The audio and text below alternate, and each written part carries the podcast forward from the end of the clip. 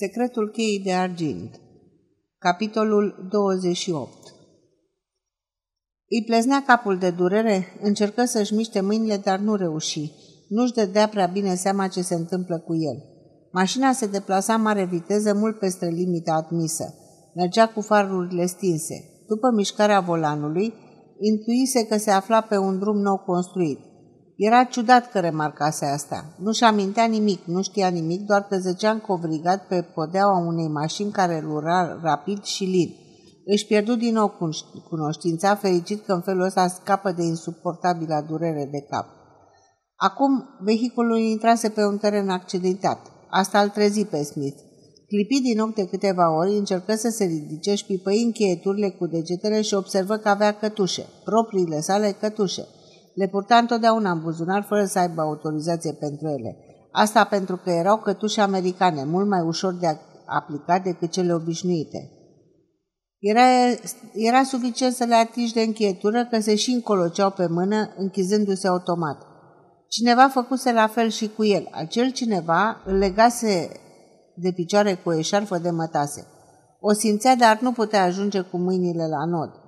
Atunci își aminti de femeia din mașină și de șoferul beat care nu era acolo. Vehiculul se zgudia din toate încheieturile. Trecea probabil peste un câmp proaspăt arat sau, în cel mai bun caz, un drum de țară.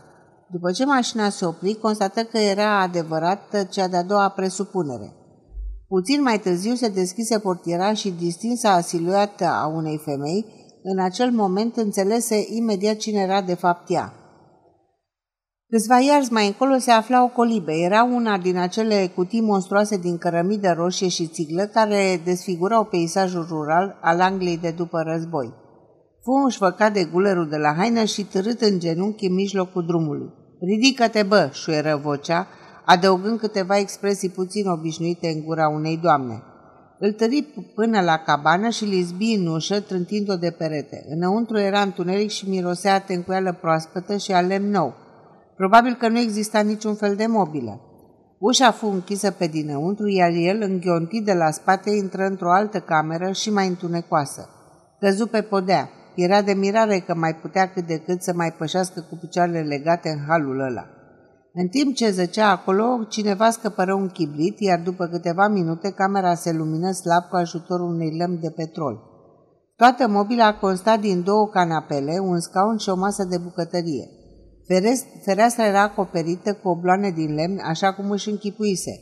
Nu exista nici urmă de cuier, perdele sau față de masă. Răpitorul său își trase un scaun, se așeză cu mâinile pe genunchi și îl privi cu atenție.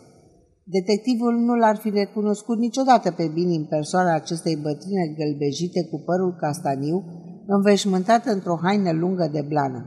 Peruca îi alunecase acum puțin într-o parte, dându-i o înfățișare comică, dar fioroasă în același timp.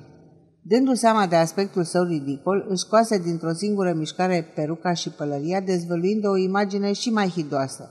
Un cap chel cu o față galbenă ca de pergament. Te-am prins, îi zise Bini cu o voce răgușită. Rânja fără nicio urmă de bucurie în privirea sa. Deci domnul Salford Smith nu mai este atât de sigur pe el acum, comentă el. Se pare că gluma l-a amuzat destul de mult pentru că după aceea continuă pe același ton, adoptând vocea afectată al Washington Worth. Am construit această căsuță acum câțiva ani. Am crezut că o să-mi fie de folos, dar n-am mai dat pe aici de mult timp. Acum intenționez să plec din țară. Nu doriți să o cumpărați cumva, domnule Smith? Ar fi o ocazie excelentă pentru un om ca dumneavoastră care dorește să se retragă într-un loc liniștit. Iar dumneavoastră veți avea parte în curând de liniște, de foarte multă liniște. Scoase din buzunar un pistol automat și îl puse pe masă. Apoi se aplecă, îl ridică pe Smith și îl așeză într-un colț al camerei. Dezlegă șarfa de mătase și aruncă pantofii în celălalt cap, capăt al casei. Ezită o clipă după care îl deschise la gură. Nu ești rănit, dragul meu, Smith, nu fi îngrijorat. Nu moare nimeni dintr-o lovitură de măciucă după ceafă. Recunosc că, se, că este foarte neplăcut. Mi-am aplicat și mie un tratament ca ăsta un tip din Cincinnati. Mi-au trebuit două luni să mă refac și să reușesc să-l trimit pe lumea cealaltă. Nu știai de ascunzătoare asta, nu-i așa? Lui Smith îi se uscase gura, capul îi zvâcnea de durere, dar era foarte stăpân pe el conștient că se afla într-o situație disperată. Te înșel, Bini, știam foarte bine, cum să nu. Locul ăsta se află cam la 100 de yards de Bethrow, lângă Teptow. Ai cumpărat terenul acum vreo patru ani și ai plătit cam 150 de lire. Vestea luă prin surprindere pe Bini. Această casă, continuă detectivul, a fost percheziționată săptămâna trecută de o patrulă trimisă de mine, iar acum se află sub supravegherea departamentului de poliție din Buckinghamshire. Știu că mai ai o colibă asemănătoare în Wiltshire. Da? Bine era complet șocat și speriat în același timp. Detectivul își dădu seama de asta și insistă. Ce rost are să te comporți prostește? Nu avem dovezi să te acuzăm de crimă. Singurul lucru pentru care avem suficiente probe este măsluirea cecului Harvey Line. Pentru asta nu e mai mult de șapte ani. Cel mult, un an în plus continuă el, dar ce un an? Acum dăm niște apă. În spatele camerei este o bucătărie. Dă drumul la robine și lasă să curgă. Avea gust de rugină săptămâna trecută când am fost pe aici. Dacă n-ai în ce să-mi pui, caută în dulap. O să găsești o cană de tablă. Instinctul de servitor gata să asculte sfatul stăpânului triumfă până la urmă. Bine ieșit din cameră, se întoarce cu o cană de tablă în mână și o apropie de buzele lui Smith.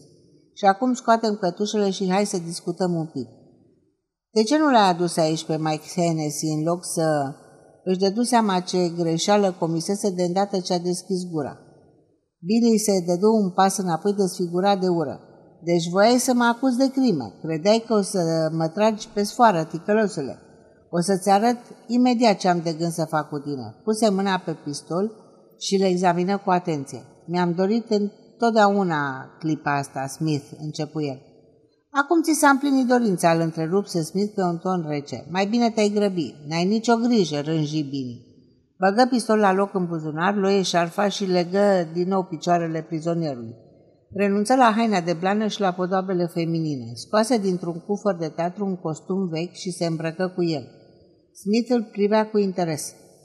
Cred că o să ai mult de muncit, îi spuse. Da, ai dreptate. Pământul de aici este moale. Trebuie să sap cam șase picioare până să dai de vreun hoi. Încerca degeaba să-l îngrozească pe detectiv. De ce nu mă lași pe mine?" îi propuse Smith. Ești graș și n-ai niciun pic de condiție fizică. Am visat întotdeauna să-mi sap propriul mormânt. Bini se gândi o clipă la această posibilitate. Nu, nu, o să o fac eu, asta e. Ce dacă sunt gras? De ce te mai oștenești, continuă Smith pe un ton cât mai indiferent. De îndată ce se va constata că am dispărut, vor căuta peste tot, inclusiv aici și în Wiltshire. Înțeleg că nu vrei să lași nicio urmă. Deocamdată văd că te îndoiești că ai putea să fii condamnat pentru crimă, dar dacă omori un ofițer de poliție, ești ca și spânzurat. Fii sigur de asta. O să-ți pui în cap tot Scotland Yardul. O să se adune un morman de dovezi împotriva ta. Până și oamenii care dormeau în patul lor or să jure că te-au văzut când mă omorai. Poate ai vreo șansă să te descurci în ceea ce privește uciderea lui Hennessy, a bătrânului Line sau a lui Tickler, dar cu mine nu o să o scos la capăt. Or să verifice locul ăsta metru cu metru și din câte mă amintesc este acoperit cu iarbă, așa că o să-mi găsească imediat mormântul, iar tu o să fii un om terminat. Vini se opri în ușă și îl privi cură. Mai cunoșteam eu un poliței care vorbea exact ca tine, acum vorbește pe lumea cealaltă. Ieși închizând ușa după el.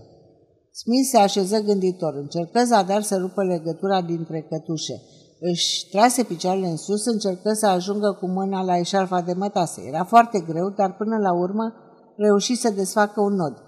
Era cât pe aici să-l desfacă și pe al doilea când îl auzi întorcându-se. Pentru Bini, săpatul era mai dificil decât se așteptase. Luarcă de transpirație căută în ladă, scoase o sticlă de whisky și bău câteva ghițituri zdravene. Ai nevoie de mai mult curaj sau sper să-ți dea putere, se interesă detectivul. O să vezi tu, mormăi ucigașul privindul dușmănos. Din buzunarele pantalonului ieșeau țevile a două pistoale automate. Smith le privea cu jind. Tocmai se pregătea să iasă din nou pe ușă când se întoarse străfulgera de un gât și examină nodurile de la eșarfă. Bă, va să zic că ai desfăcut deja un nod. Bine, căută în cufă și gosi o bucată de sfoară, pe care o petrecu printre cătușe și o încoloci în jurul gâtului domnului Smith, astfel încât mâinile sale erau aproape la nivelul bărbiei. Știi că răznostim, parcă te-ai ruga, remarcă Bini. Nu o să te las să aștepți prea mult oricum. Neputincios, Smith auzea zgomotul mașinilor care treceau prin apropiere. Știa că se află la câțiva pași de șoseaua principală, iar această zonă avea traficul zi și noapte neîntrerupt. Era foarte puțin probabil ca poliția din Buckinghamshire să bănuiască ceva. De obicei nu acționa decât la solicitarea Scotland Yardului, iar acolo absența sa nu era un motiv de îngrijorare. Obișnuia de multe ori să lipsească zile în șir când era angajat într-un caz important. De aceea căutarea nu va începe decât târziu, după plecarea lui Bini din țară. Se uita atent la lapa de petrol. Flacăra crescuse prea mult în negrin sticla. Bini câștigase, o să-l împuște afară precis ca să nu lase urmă. Se scuse o jumătate de oră după care auzi pașii criminalului.